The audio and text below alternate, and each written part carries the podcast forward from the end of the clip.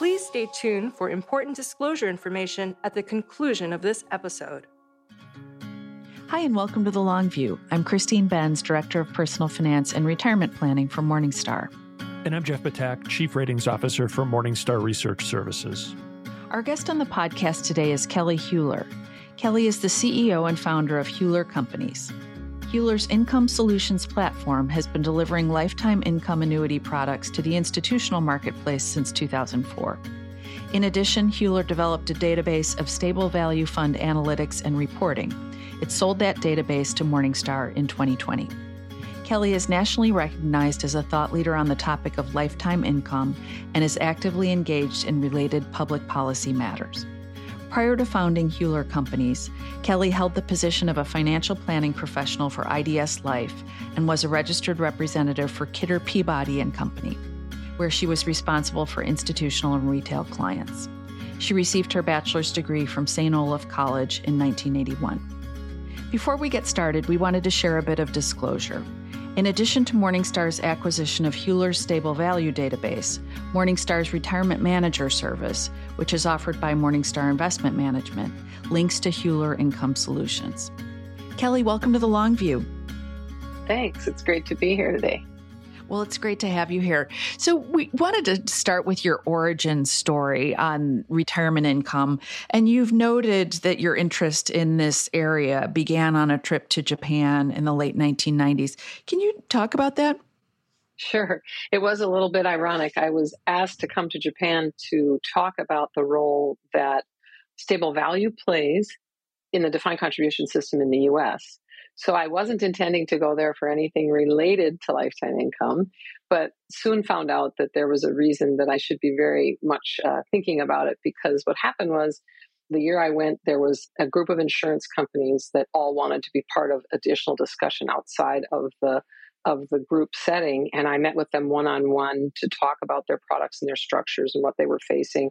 And interestingly, they were at a point where they had a very significant dilemma, aging population, a healthy population, um, but also they were at zero interest rates. So they had no way to help supplement income for those that were living off of their savings, um, no effective way at the time that was a secure and safe option.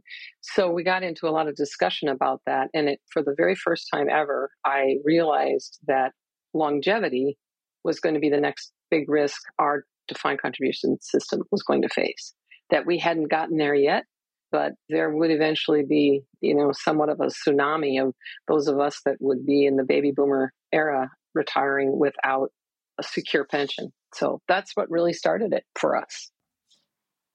What led you to conclude that annuities were an important part of the retirement income puzzle?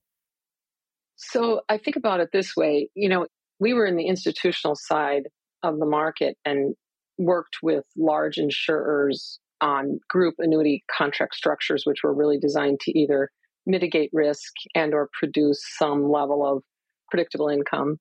And in addition, they all typically had pension funds. And so that people that retired from their organizations had the benefit of these lifetime income, uh, you know, forever sustainable income. That's a pretty big gift uh, in in the in the age we live in. And so when we looked at across the defined contribution system, and we're like, look, we don't have a whole host of people that will ever have access to pensions. What can we do to create personal pensions? And the annuity, in its stripped down, very streamlined, you know, base capability, is exactly that. It's a piece of a retirement portfolio that can be sustained and produce income for life. And from my perspective, I don't know anyone who's nearing at or in retirement that's not thinking about sustainable income. So, a related question is it seems like Social Security has all of the attributes and then some of annuities. And I would guess you would agree that sort of the first stop for people who are eligible for Social Security is to make smart claiming decisions there. But how should people know and what's the benefit for a person who's in retirement relative to Social Security to add additional annuity income? Yeah, you're. I think you're absolutely right on. And that's a critical component to the decision making process for folks as they move into retirement. Making smart claiming decisions and Social Security can be foundational for, will be for millions of Americans, and it's extra additionally helpful because of its natural uh, link to inflation. So the inflation protection there is really unparalleled in other products. So that's critical.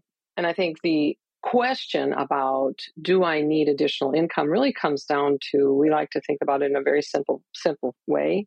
Um, really, what is my baseline income need? And if an individual is looking at their savings and they're looking at social security and maybe potentially a pension if they have a portion or have a very good pension either way really the goal is to figure out do you have an income gap and it doesn't have to be a complicated exercise but you do have to think about it in terms of what is going to keep me in a position to live comfortably and how much income do I need to have? What's my need versus, you know, what are my wants and what are my goals? So, baseline income need, do I have a gap? And then think about should I supplement the other sources of income that I have with an annuity or a personal pension? What do you think is the biggest misconception about annuities? You know, this is a great question we struggle with a lot because, in fairness, people have a right to be very skeptical about annuities given how they're packaged and sold in the retail space. Yeah, they're complicated, they're opaque. You can't ever really figure out the fees. Even if you learn some, you don't usually know all. And I think that whole reality has bled over into every time they hear the word annuity.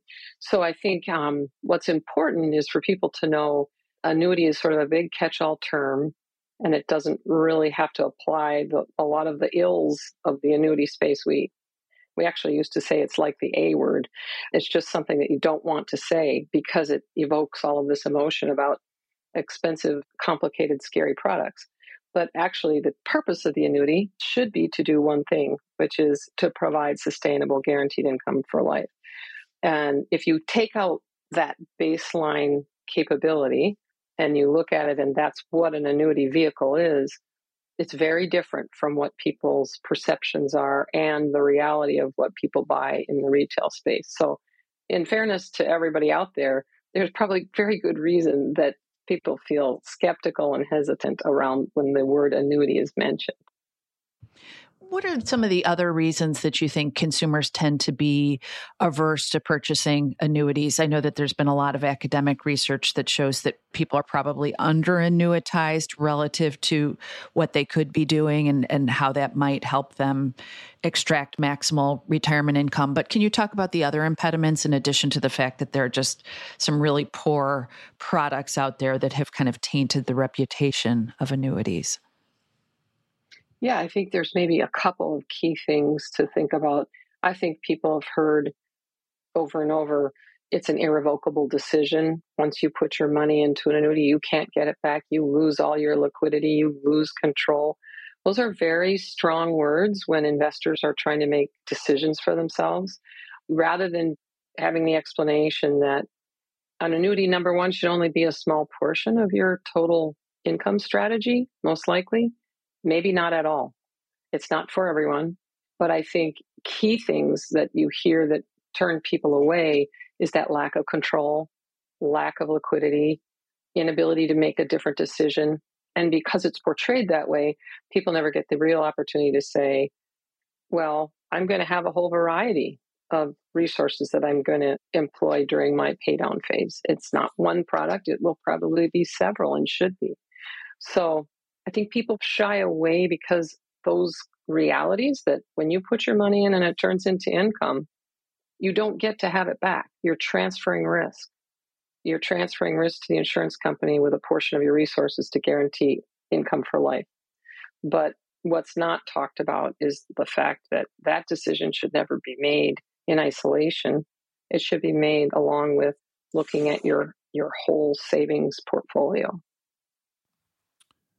What about incentives? One theory for under annuitization among investors is advisors have certain conflicts of interest. You know, they're charging clients a percentage of their assets on an ongoing basis. And so they don't necessarily have an incentive to recommend a strategy that removes fee generating assets from the portfolio. And so, do you think that's another major factor in why there aren't more people using annuities? I will say I do. I think, and that's in both the institutional and retail space. That's not just retail alone. Um, that's also advisors that are fiduciary advisors and they're compensated through assets under management, AUM. So I think that that's been a conflict that we should all just put out on the table and be very candid about. But I do want to say that in the last five years, we've seen a dramatic shift in understanding within the advisor community. And it's interesting, I did a podcast actually for the CFA group at one point about curriculum and why that this is this risk management capability is missing from the curriculum, whether you're a CFP or a CFA. You didn't learn about risk mitigation, longevity, and market risk during the paydown phase. Nobody talked about the risks of retirees in the paydown phase being so different, you know, sequence of return risk being so much greater in the paydown phase than in the accumulation phase. And nobody really has given advisors those tools early on in their thinking and developing their strategies to understand annuitization as a form of risk mitigation.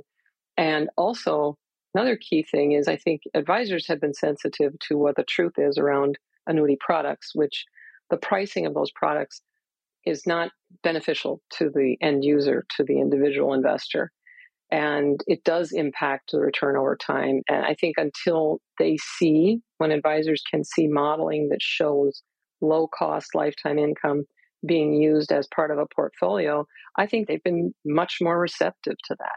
So, yes, I think that conflict of interest is there, but I think really what's been missing is a discussion about where this fits in as a tool to manage risk and longevity and market risk in the paydown phase. So I, I, I'm hoping that this continues to be a conversation that the academic community has, but also that the advisor community has more openly about how these products and this capability and this risk mitigation fits into a balanced portfolio.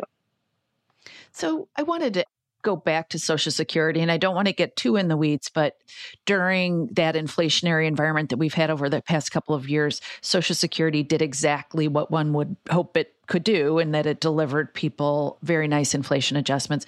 You can't, as far as I know, buy annuities that are linked to the consumer price index where your payout is going up in line with CPI. So I know that some advisors, very good advisors, kind of overlook the whole category because of that lack of inflation protection. How do you think about that? Yeah, I think that's very fair. One of my dear friends, Zvi Bodie, years ago, we had this discussion about you know linking to the CPIU as Social Security does, and creating product that can do that. And and we were actually the first group to put three insurers up with standardized features on fully inflation protected product. And this was in 2000, and I think it was 2007 and 8 9, maybe 6, 7, 8, 9. And we were able to get three issuers to agree to it. But here's the problem. Even though they were willing to price that, and everything is about risk transfer and the ability to underwrite that risk transfer. So when when you transfer the risk of full inflation hedging to an insurer, the cost of that product is going to go up, which means your income is going to go down. So when we looked at the product and we made it available and we compared it to nominal cost of living adjustment, so there's three choices nominal cost of living adjustment and full inflation protection. And the academics would say, and those economists would say, always choose the full inflation protection. But the cost of doing that in a product other than Social Security is very high. It was between a 16 and a 22% haircut on the income. And when that happened, people would look at that, and that's very hard to swallow to say, I'm going to purchase that now. And when inflation hits, I'm always going to know that I'm going to be ahead of that. Crossover point is a long time. So I think for products that are constructed in the annuity space, it's getting to something that is close enough to a hedge, meaning at least inflation adjusting and or cost of living adjusting. So if you can't directly, you know, track the CPIU, you could track either a 2% or a 3% per year increase. That's an effective way to lower the cost because insurers can underwrite that risk much more cost effectively. And when they can do that, you're going to have a higher level of income. So we found in our data that when you presented all three to investors, they typically chose an annual increase as sort of a middle ground. Can you talk about the interplay between annuities and interest rates? How have today's higher yields affected annuity payouts, for instance? Yeah, it's, it's quite substantial. Um, we were looking at our data. We were talking with a client, and they had some similar questions. And we were looking at back to the sort of low point in rates in 2020, and I think it was about every hundred thousand dollars. So if you take a hundred thousand dollar life only annuity, it was paying about five hundred and two dollars a month. So that's going to give you six thousand and twenty some dollars a year, roughly. And in 2021, nothing much had changed. It was maybe a dollar or two difference. But in 2022, it had started to jump up. It was $620 a month. And in 2023, that same $100,000 life only annuity is paying $652 a month. And that gives someone $1,800 more per year than what you would have been getting with the same exact quote in 2020. So there's no question interest rates play a pretty significant role in the you know the monthly income that's generated off of a income annuity. Um, but I would say if you look back, you know, even at the time in 2020, if you look at the 4% rule, and that's the pay down rule, and you look at what an annuity was paying, a fixed life only annuity, it still was very competitive. So I think people, there's a misconception that low rates mean that the annuity product will be very similar to something else like a CD. So I think that's something people should always explore those options because that tends to be that the annuity is much higher. And as as you know, you've traded off your liquidity, so you should be paid more. Right. So we want to switch over to discuss income solutions and the genesis for it um, as kind of a comparison shopping platform for people. You had earlier mentioned, Kelli, the lack of transparency and just how opaque the annuity space is. Yeah. So, can you talk about what got you started on thinking that there should be some platform where people could compare annuity products apples to apples? Yes, I think this is great because it brings us back to stable value and the crossover between what we were doing with stable value and the income solutions platform. So when Hueler started their stable value capability, you know, the business for the research and development, we were also negotiating contracts and creating specifications for the large institutional buyers. And it was a very straightforward process. The specs were always apples to apples. There was never any monkey business that was allowed. It was very, this is what you can bid on, and that's all we're going to accept. And every single insurer had to provide a bid on only that was what was requested. And in addition to that, there were always multiple quoting companies quoting. There were multiple bids. We always had a lot of competition, and it was very transparent. The costs that were willing to be paid were on the table. So when we set about to create a platform for individuals, our goal was to take that institutional purchasing process where we know that the buyers have really all the power and say, we're going to create a very similar process as close as we can get and maybe improve it for the individuals so that they're going to have meaningful competition, full transparency, fee level and feature level specs in essence, because Hueler defines all of that up front and that's done in advance.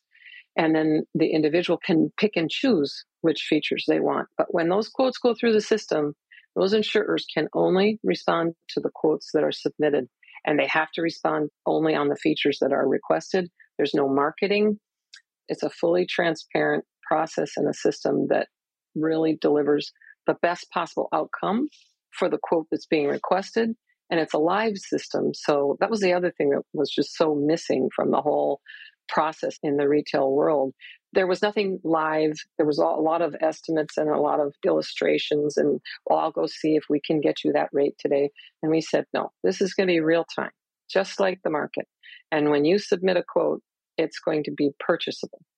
So the foundation was fee transparency, open, meaningful competition, issuers that were selected from a pool based on credit quality and other requirements. And then we brought forth, you know, the best that we could. And technology has been a huge friend for us because we've gotten to a place where everything is real time right in front of the consumer. So it's all done very efficiently and within seconds. Does Income Solutions, does it just help with the comparison shopping and education aspect of an annuity transaction, or does it take the consumer through to point of purchase, so to speak? So it definitely is heavily weighted towards helping consumers. What we say is to consider annuitization. So to have a process where they can learn about annuitization, they can learn what an annuity is, as simple as that. Or if they're already they've progressed and they have enough knowledge, they can get right into quote comparisons. And it gives everybody the tools that they need to sort of meet them where they are in the process. But it takes them all the way through too, so that if they say, Yes, I'm ready to make a purchase, it's all done right there online. Even their application is provided to them online. So the purchasing can occur all in one place. And then, you know, this is this might be even one of the questions you guys wanted to cover, but I'll throw it out there. But I think having people who are licensed specialists that they're really their only goal, they're not salespeople, they're not compensated on sales, they're there to shepherd a person through the process if that's what they want, answer a simple question if that's what they need, and really make sure that the participant experience the individual experience, the investor, that's what it's all about for them. So the folks on our desk, that's all they do. We get a ton of great feedback, so we think it's working well. And I think most people, when they want to think about annuities, that's what they need is some objective person that they can ask a few questions to. So it seems super valuable, but I think our listeners and I'm wondering what's the business model for this? How does Hueler make money from people taking advantage of this platform? Yeah, so that's also very transparent. We disclose everything at the site so that people know exactly the cost. Um, but Hueler's business model includes the typically includes the employer or the organization that we partner with paying Hueler part of the cost that it requires or the costs that are required to maintain the program. So we charge a fee for access to the program and for providing the technology to whoever the partner is, if it's an employer or a partner. And depending upon who that is, typically their participants in if they're a plan sponsor then access the program. And as the participant moves through, they'll see that a fee of 1% one time transaction cost is added to every quote that they see. So that's already factored into the quote. And that's the way Hueler is compensated, those two avenues. What types of annuities are available for assessment on the Income Solutions platform? And relatedly, how did you decide what types of annuities to feature on the platform and in which to avoid? It didn't appear that you offer variable annuities or fixed index annuities, for example. So, how did you make some of those choices? It's really an important question to ask because we, our goal was very simple. A goal was to create an income annuity platform that was streamlined and every product was fully comparable. So that's sort of a foundation. The other piece is we really believe that most of the time when people come to us and if they have access to especially 401k plans where their plan sponsor is providing an array of investment options that have been vetted and have very low cost fees associated with them. They have fiduciary oversight to encourage them to move into an investment product where the margins are substantially higher in order to obtain an annuity feature, we didn't feel that that should be part of our mission. And the other thing is variable annuities and index products, they serve a great purpose. They can be a great tool, but they're very difficult to compare because they're complex.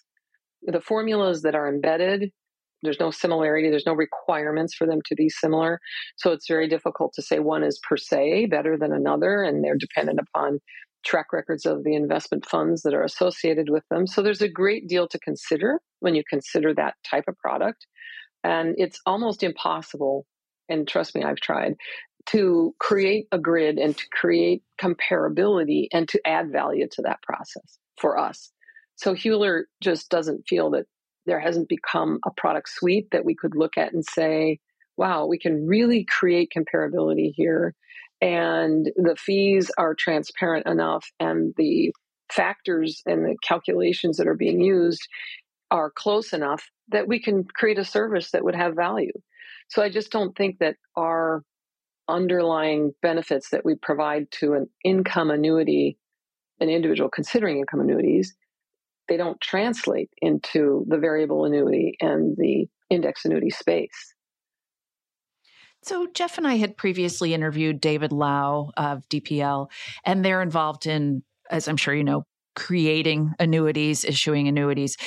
Hueler has decided to not be in that sort of manufacturing space. Can you talk about your thought process there? Yeah, I mean, it goes back to, I think, our roots. I mean, on the institutional side, we just think there can be no conflicts of interest whatsoever. And from our perspective, if you're a manufacturer of product or you're an investment manager and you're selling either one of those services, it wouldn't be conflict free to be you know marketing that from our perspective our role needs to stay a lot like we were in the stable value space we were the independent entity that provided reporting and did analysis and made people smarter investors and made people smarter about risks in our role in the platform our job is to ensure that the annuity quotes are standardized, that features and fees are all standardized, that the insurers on the platform are of the quality that should be required, and that the individual users have the tools they need to make an informed decision and to get the best possible rate in the market that's available to them at the time they're making those decisions. And you know, I just don't see how you do that and be a manufacturer of product or an asset manager or distributor at the same time.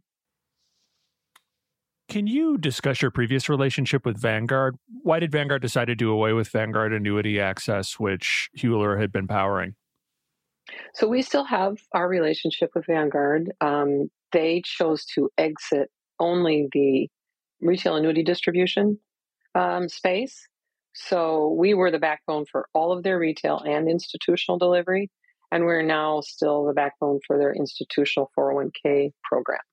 But they chose to no longer be a distributor of either variable or fixed income annuities to the retail space. And I don't know why that decision was made. That's above my pay grade. But we obviously, they didn't have a need for it any longer on the retail side. But one of the things that I think both Vanguard and Hueler recognized is that there were a lot of folks that had used the annuity access program and income solutions through that. So we opened a portal, which is still open to the public, that in essence, it was a way for anyone who was familiar with the program or wanted to continue to access the program would be able to do so. So we still have a good relationship with Vanguard, but I think that was a business decision that really Hueler had no role in. And um, like I said, they exited the variable annuity space as well. So I noticed that Income Solutions provides details on financial strength of the various insurers that are backing these contracts. Can you talk about how people should use those? I always struggle with that. And like, what would you say is sort of the minimum threshold that one would look for in terms of financial strength? And then, sort of a related question is I sometimes hear from advisors who are skeptical of the state guarantee funds that are backing insurance companies. Can you discuss that as well? Sure. You have reason to be skeptical about the, the ratings agencies. I'll be very frank. Um, I've been in this business over 30 years and I've watched AAA companies go to non rated very quickly. Um, so we've always taken the position that at a minimum, we need rating agencies in the A and above category to be, the issuers have to be there before we'll consider them. But then, you know, we've been doing insurance company review and oversight for the better part of three decades as part of our role in the stable values space as well. And we carried that over into income solutions. And in addition to that, we decided I think, I don't know if it's been 12 or 15 years, it's in that range. A while, while back, we hired a firm that all they do is quantitative analysis on balance sheet and we work with them they're they're our sort of right arm when it comes to the analyst role. And they do all the number crunching and all the modeling. And every quarter, we review insurance companies that we have on our list, and we keep a very good, healthy list. But when it comes right down to it, not only do issuers have to meet our credit rating qualities and our ongoing oversight of their financials, but they also have to be willing, this is a big issue. So if you don't see certain names, you think, why are they not on Hueler's platform? If they're not willing to substantially cut their commissions and be willing to go down to our one time 1% level, we can't work with them. So they have to be willing to feature level and fee level and come in line with our standardization. So that's sort of um, that's a, another layer on top of the credit quality and the analysis that gets done and the oversight that's ongoing that Hueler handles with our outside analysts every quarter. So that's sort of the way we handle our view of the financial strength. We don't just rely on rating agencies, but we do use them as a minimum. And we would say always A and above. And that sort of also is an institutional rule. Most of our institutional clients always use A and above. So that's what we do on that side of the equation. And in terms of the state guarantee fund, you know, everybody is concerned that those are not funded the same way people are concerned about a lot of maybe state agency type pools and risk pools that are not funded um, properly. But I think there's a couple of things. The state guarantee fund is there for a reason. It is backed by the state, the agencies, but also the entire country has, you know, a state guarantee fund. And the insurers are all also part of what I would say is sort of an, you know, you think of it is if one insurer goes down and annuitants and or insured are not protected, that's going to infect the entire scope of insurance companies across the country. So there's a very strong drive to really push to continue to increase the financial well-being and strength of the state guarantee agencies and, and oversight. But I would say, you know, there's probably nothing perfect, and I wouldn't say that you should ever base your decision solely on that because I think that that's not a good risk to take. One of the ways we tell people to encourage people to mitigate risk even further beyond credit ratings and beyond the state guarantee fund is to think about diversifying across insurers so that you have a portfolio of income annuities, not just a single annuity with, you know, maybe up to the state guarantee limit. Maybe you go down to a third of that. So those are the kinds of things that I think every savvy investor should think about because risk is definitely a part of the equation. Before we move on to annuities and company retirement plans, which is a topic that we're keen to to pick your brain about, does Income Solutions provide any guardrails to help ensure that an individual doesn't overdo it, over annuitize?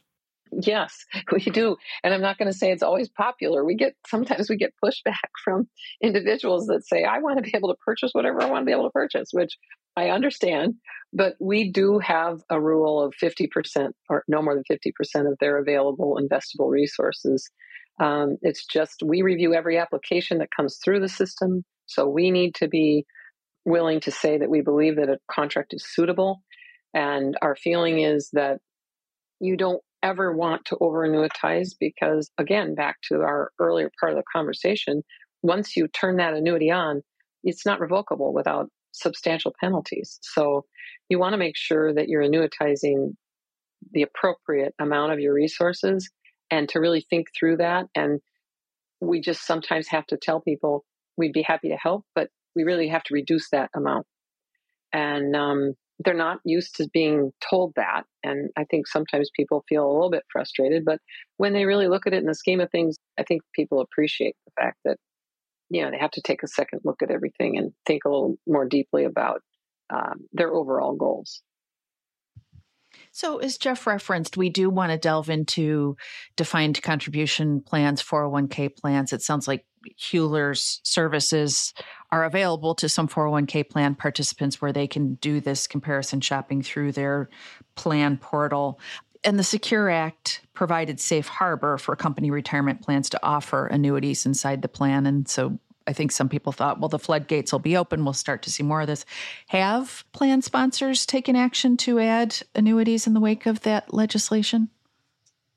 Well, the way I would describe it is there was not a floodgate that opened, um, but for sure. But one great thing about it has been it inspired plan sponsors to look at the various solutions, to move from I'll think about that at another time, or we're thinking about it, to really move more towards getting ready to take action and to start doing, you know, really, I think, sincere evaluation of the different types of products and services that they could add to their plan.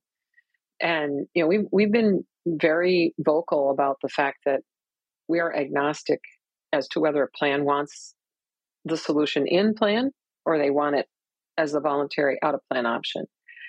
And we've offered it. We've told all of our clients we'll go either direction. So far, we don't have any plan sponsors that have chosen to transition the program to in plan or to adopt an in plan program. And so I think it's still new, but I think the key issues that plan sponsors have to wrestle with, even though there is a fiduciary safe harbor for selection, they still have concerns about the product structures, like we talked earlier. Some of these in plan options are very complicated and they have layers of fees. And you know, when you get into complexity and fees, you really a plan sponsor is is they're very judicious about spending money and having participants have to spend money as well as their participants not understanding, having clarity of what that product is, if they don't feel they can explain it, how in the world would they feel comfortable providing it to a participant? And there's one other kind of real issue that sits out there. and It's not talked about a lot, but it is a very real issue for plan sponsors, which is a lot of these programs, again, they focus on the fact that you have the liquidity, you can do whatever you want, you can change your mind. They don't talk about the cost of doing that. And one of the costs can oftentimes be what's called an unrealized benefit. So a person can participate in a program over many years and pay the fees each year and for protections they don't end up using and the conversion values that they don't end up using down the road if they change their mind. So I think the reality of an unrealized benefit is also a fiduciary concern that's not addressed in the fiduciary safe harbor. So there's still work to be done. And I think it's really positive because it's helped people start giving serious consideration to an in plan option. And like I say, we're agnostic. We would go either direction depending on what our, you know, what our clients want and need. It seems like we're in the midst of a sea change with respect to plan sponsors hanging on to participants after they've retired. What's driving that, in your opinion? And do you think it's a good development?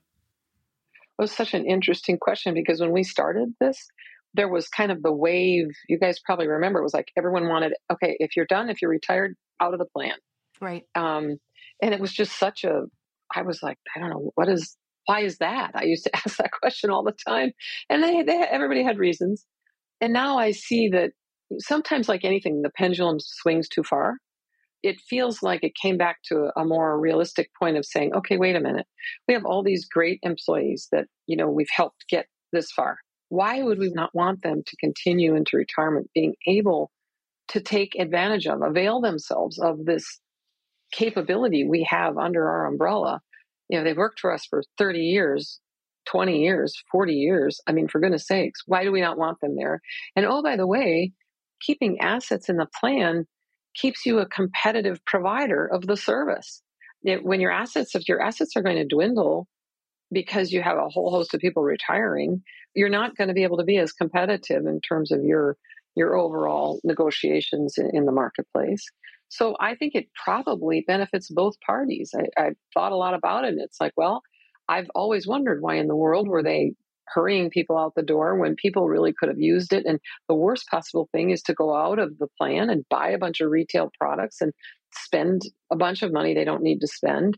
Why not stay in the plan?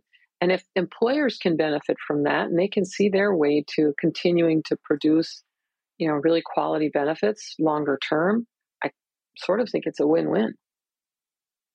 So you mentioned that, you know, the pendulum swings back and forth. Would it be possible for it to swing too much in the direction of assets staying in the plan? And what, what are downsides that maybe I'm not thinking about associated with that?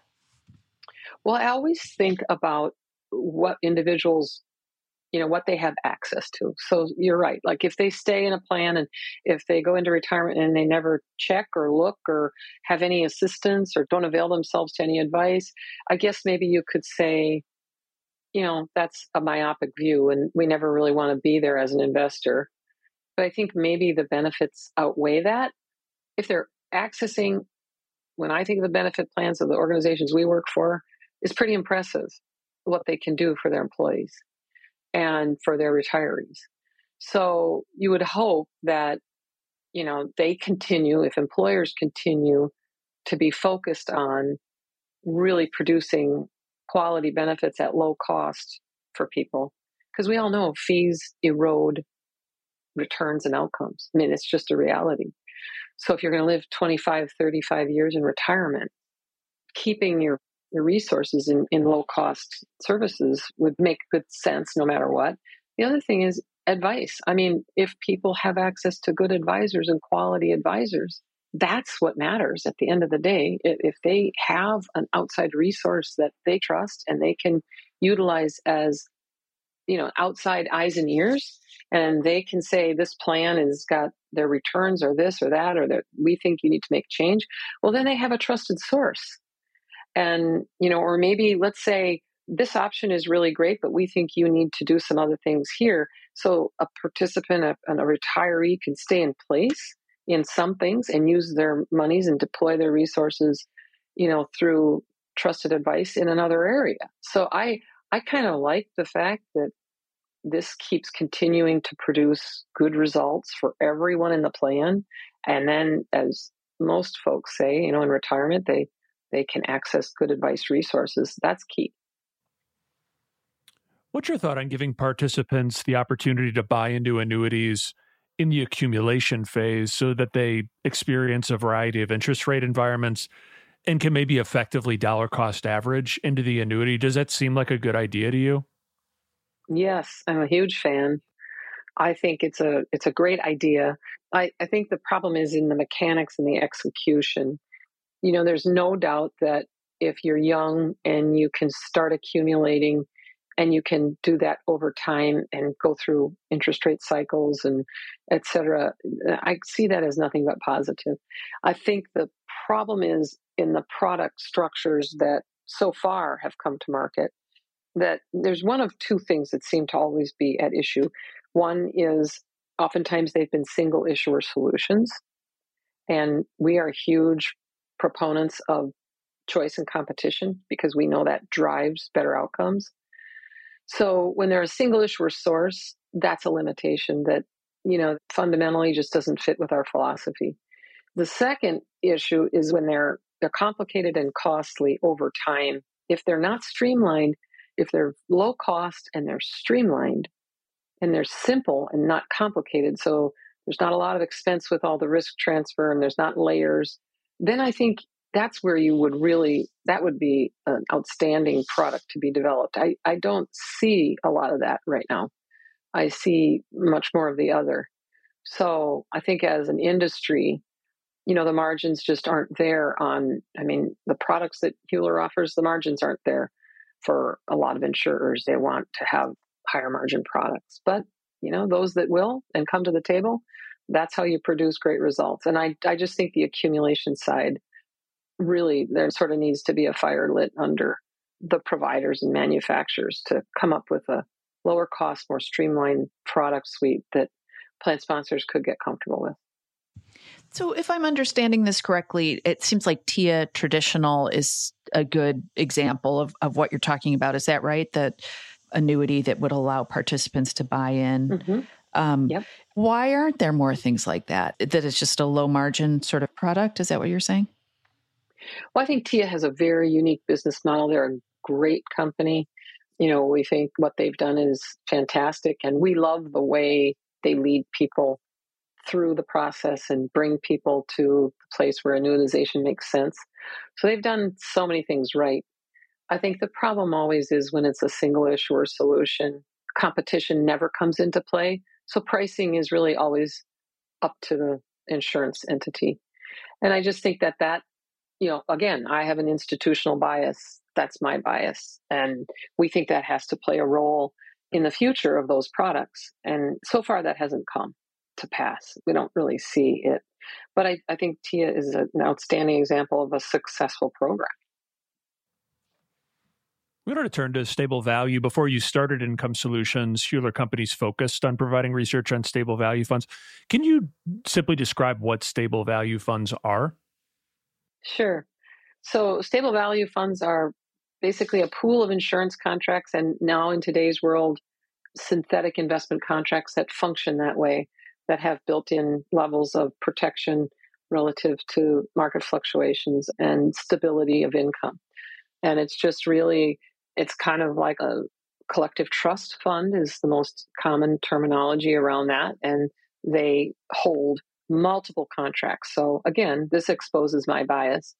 Um, those pools have multiple contracts from multiple providers and things can be moved and you know it's not a static single issuer program. It's a pool of diverse products and providers so I wanted to ask about stable value. As far as I understand it, as a retail investor, you can't just go out and buy a stable value fund. The only context in which you can own one is through a company retirement plan. What are the roots of that?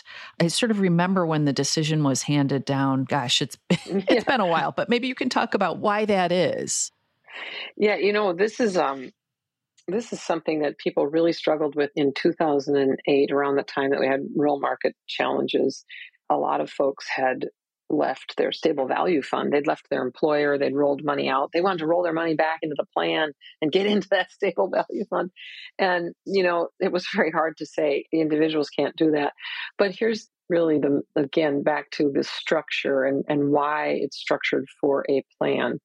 When you think about the underwriting risk that is involved in a pool and in a in a pool of multiple providers as well as many many many individuals. So you could have a, a, a, pool of thousands of individuals. And as part of that pool this is one of the things Hueler did when we were providing stable value reporting. We, we developed what was called a risk assessment cash flow risk assessment summary. Well cash flow that's what defines whether or not those funds participate into a market or not, and whether they keep themselves cash, you know, ability to provide all the liquidity. So cash flow is a central part of underwriting contracts that go into these complex pools. If you think about that and you say, well, let's see, an individual wants to buy a stable value contract, one individual could sway the entire experience of the underwriting and the insurers or the banks or whomever are, are providing the program, the product. So it has to be in a pool. And the next thing is optionality and choice and movement of money. And people who are willing to accept sort of the levels of returns that the stable value fund has, they're usually investing in shorter term investments and they have more movement of their money than in a 401k plan. And so the underwriters in a 401k plan can track all the aspects of the cash flow characteristics of that pool. Whereas in a retail pool, you've got investors doing whatever they want when they want, and optionality is really expensive. So when you tried, there was a time when we, you know, had hopes for a mutual fund that could be created to offer individuals access to stable value. But the expense ratios got so high to cover all of the various risk assessments, it just it didn't make sense we were back to a money market in terms of what the total return was. So I think that's the hard part to understand is these are underwritten for a whole variety of risks and those cash flow risks are a big part of it and the characteristics of a retail investor versus a 401k investor is one of those risks. One thing we've grappled with with respect to looking at stable value is whether a firm's wherewithal in terms of managing fixed income assets is a good proxy for how good it is likely to be as a stable value manager. Do you have any thoughts on that? So let me clarify a fund manager or an asset manager Yeah. and whether they, yeah, okay. If they're good at fixed income generally, could we Mhm. reasonably extrapolate that they are probably decent at stable value, assuming that the stable value fund has decent expense ratio? You know, I think that as long as you can validate that they have a good track record, I mean, if they entered the market, you know, with no track record, I, I recall the days of doing, you know, fiduciary oversight with, with plans, helping them through that and looking at track records. Someone could have a great track record in, in the fixed income space, but if they didn't have a team of folks that were dedicated to stable value with a track record, I think that makes it a little more difficult for a fiduciary to make that selection. I don't think it means that they won't be very good at it, but I do think it makes it more difficult. So most of them, they've dedicated resources. This is stable value has been quite been there a long time, and I think you know they can certainly get data on asset managers that manage what we call the pooled you know pooled funds and if they're running a pooled fund and that's got a track record which it will have it's pretty good proxy for whether or not they have a, a really good team of stable value folks dedicated to stable value. They typically would have a large pool that they're providing to the market and if they don't you know it's not a difficult task to ask for examples of who they run stable value assets for and that's not a bad proxy to find out who the sophisticated clients of theirs that they're running stable value for. Well, Kelli, this has been such a helpful conversation. Thank you so much for taking time out of your schedule to be with us. Well, it's been fun. I hope everybody, you know, enjoys the conversation as much as I did. They will. Thanks so much. You bet.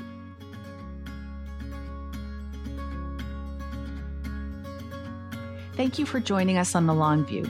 If you could, please take a moment to subscribe to and rate the podcast on Apple, Spotify, or wherever you get your podcasts. You can follow us on Twitter at Christine underscore Benz. And at S Youth One, which is S Y O U T H and the number one. George Cassidy is our engineer for the podcast, and Kari Greczek produces the show notes each week. Finally, we'd love to get your feedback. If you have a comment or a guest idea, please email us at thelongview at morningstar.com. Until next time, thanks for joining us. This recording is for informational purposes only and should not be considered investment advice. Opinions expressed are as of the date of recording. Such opinions are subject to change. The views and opinions of guests on this program are not necessarily those of Morningstar Inc. and its affiliates. While this guest may license or offer products and services of Morningstar and its affiliates, unless otherwise stated, he or she is not affiliated with Morningstar and its affiliates. Morningstar does not guarantee the accuracy or the completeness of the data presented herein. Jeff Ptak is an employee of Morningstar Research Services, LLC. Morningstar Research Services is a subsidiary of Morningstar Inc. and is registered with the U.S. Securities and Exchange Commission. Morningstar Research Services shall not be responsible for any trading decisions, damages, or other losses resulting from or related to the information, data analyses, or opinions or their use. Past performance is not a guarantee of future results. All investments are subject to investment risk, including possible loss of principal. Individuals should seriously consider if an investment is suitable for them by referencing their own financial position, investment objectives, and risk profile before making any investment decision.